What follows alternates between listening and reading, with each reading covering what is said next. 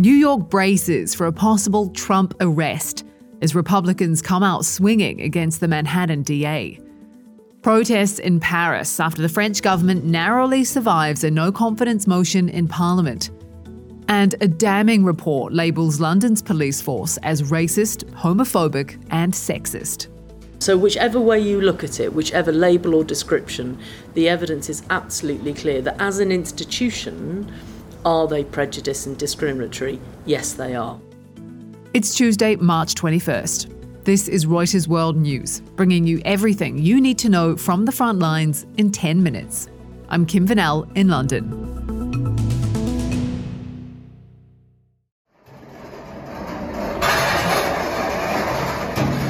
Workers erect barricades around a Manhattan courthouse as New York City steels itself for the possible first criminal case against a president in US history. Officials are on high alert for violence if Donald Trump is arrested. He's told his social media followers he will be and has asked them to protest on his behalf. Manhattan DA Alvin Bragg asked a grand jury to probe allegations that Trump gave hush money to porn star Stormy Daniels during his 2016 campaign. Several Republicans have come out swinging against Bragg, accusing him of a politically motivated attack and questioning if the DA's office should spend more time tackling crime. In other headlines around the world, humanity is on thin ice, and that ice is melting fast. A dire warning from UN Secretary General Antonio Guterres. A report from the Intergovernmental Panel on Climate Change is urging countries to cut emissions even more aggressively than the previous 2050 goals. Nearly half of the world's population is already vulnerable to climate disaster, the report says. Volatile weather across the globe highlights the dangers to communities like in the East African country of Malawi where Tropical Storm Freddy has dumped so much rain that workers have to bail water out of soaked graves. So they can bury those killed in landslides caused by the typhoon.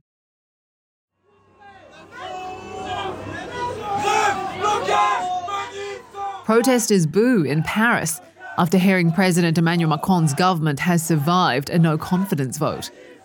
Voters are furious about him pushing through a raise in retirement age from 62 to 64. Leili Foroughi was out on the streets for us as angry demonstrators lit fires and played cat and mouse with police. I'm at a protest Place Vauban in Paris, which is about a kilometre from the National Assembly, where parliamentarians have just rejected two no confidence motions against Macron's government.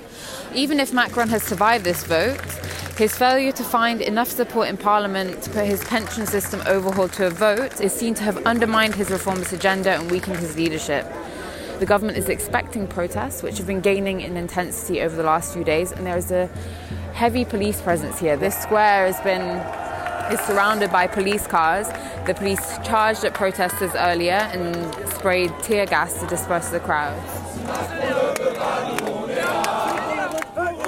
So there you can hear you can hear protesters singing, "We are here, we are here." Even if Macron doesn't want it, we're here. I'm Leili Foroughi in Paris. In West Africa, a kidnapped American aid worker and a French journalist have been released in Niger. Jeff Woodker thanked the governments of France, the US, and Niger after being held by militants for more than six years in several West African countries. Bonjour à ma famille. The aid worker's release comes just days after US Secretary of State Antony Blinken visited Niger. The US State Department says no ransom was paid for Woodker's release. To the Indian Ocean now and a financial lifeline for Sri Lanka.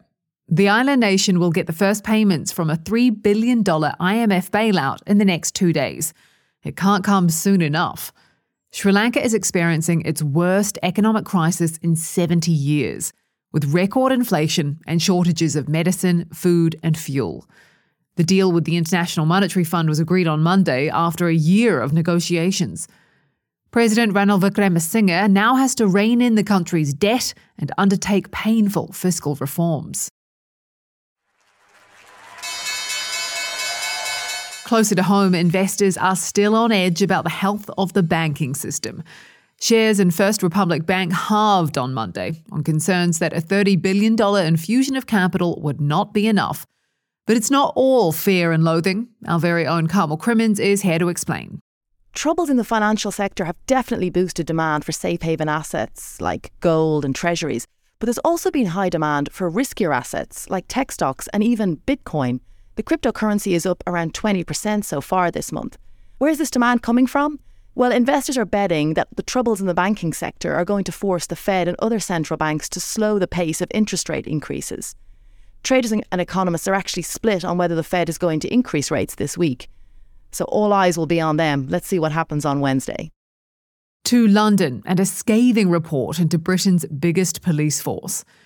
An independent review says the London Metropolitan Police is institutionally racist, misogynistic, and homophobic.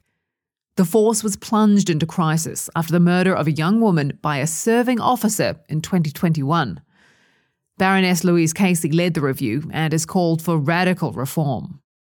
I suppose the thing for me that, as a woman and a public servant, is that at the moment that Sarah Everard was raped, abducted, raped, and then murdered by a serving police officer, I find it extraordinary that in policing and in the Met Police, that wasn't their moment of like a plane falling out of the sky. I just think it is so dreadful. Her year long review highlights other key failings. The Force's Commissioner, Mark Rowley's promised change. It's ghastly, isn't it? You sit down and read that report, and it generates a whole series of emotions. It generates sort of, sort of anger, frustration, embarrassment. We've let Londoners down, and we've let our own front line down. And this report paints that vividly. And as I've said several times, I'm deeply sorry for that. A $1.6 billion defamation lawsuit against Fox News heads to a Delaware court today. Election technology company Dominion Voting Systems alleges the TV network amplified false claims that its voting machines were used to rig the 2020 presidential election. Lawyers for both sides will present oral arguments ahead of a trial scheduled for next month. Court documents have revealed how top executives and hosts at the network cast doubt on the plausibility of Trump's claims of election fraud. Media reporter Helen Coster and legal correspondent Jack Queen in New York talked us through the case. So, Helen, why hasn't Fox settled this case? So, first of all, we're not aware of any settlement talks between the parties at this point. And legal experts that we've spoken to universally believe that Dominion has a really strong case. To that end, I think it's safe to assume that if Fox does decide to go to trial, it will do so because it's hoping that the ultimate liability will be much lower than the $1.6 billion that Dominion is claiming it deserves. Jack, why does Fox think the case isn't worth 1.6 billion? Fox has argued that Dominion's damages claim is is not in proportion to its actual value as a business because that's the basis for its damages claim. And Fox points to the fact that Dominion was purchased in 2018 by a private equity firm for about 80 million dollars. And the network argues that to claim that it is worth almost 10 times more over the course of 4 years is not realistic. So what's Fox's defense here?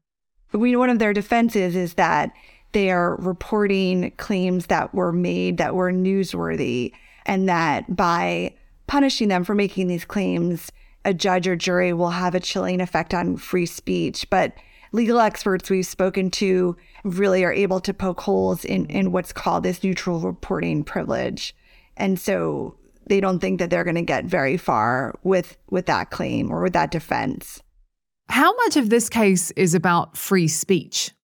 Well, Fox claims that Dominion is using an overly broad interpretation of free speech that would have a chilling effect on the press because it would hold them to an unfair standard where if they air unproven allegations that later turn out to be false, they could be punished for that. Now, Dominion argues that Fox is the one that is proposing a sweeping interpretation of defamation law, and they argue that Fox's argument is undercut by their evidence that they say proves that Fox knew the allegations were false and still aired them.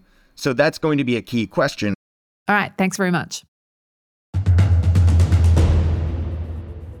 That's it for this edition of Reuters World News, and a happy first day of spring. We'll be back on Wednesday. In the meantime, you can find more trusted news at Reuters.com.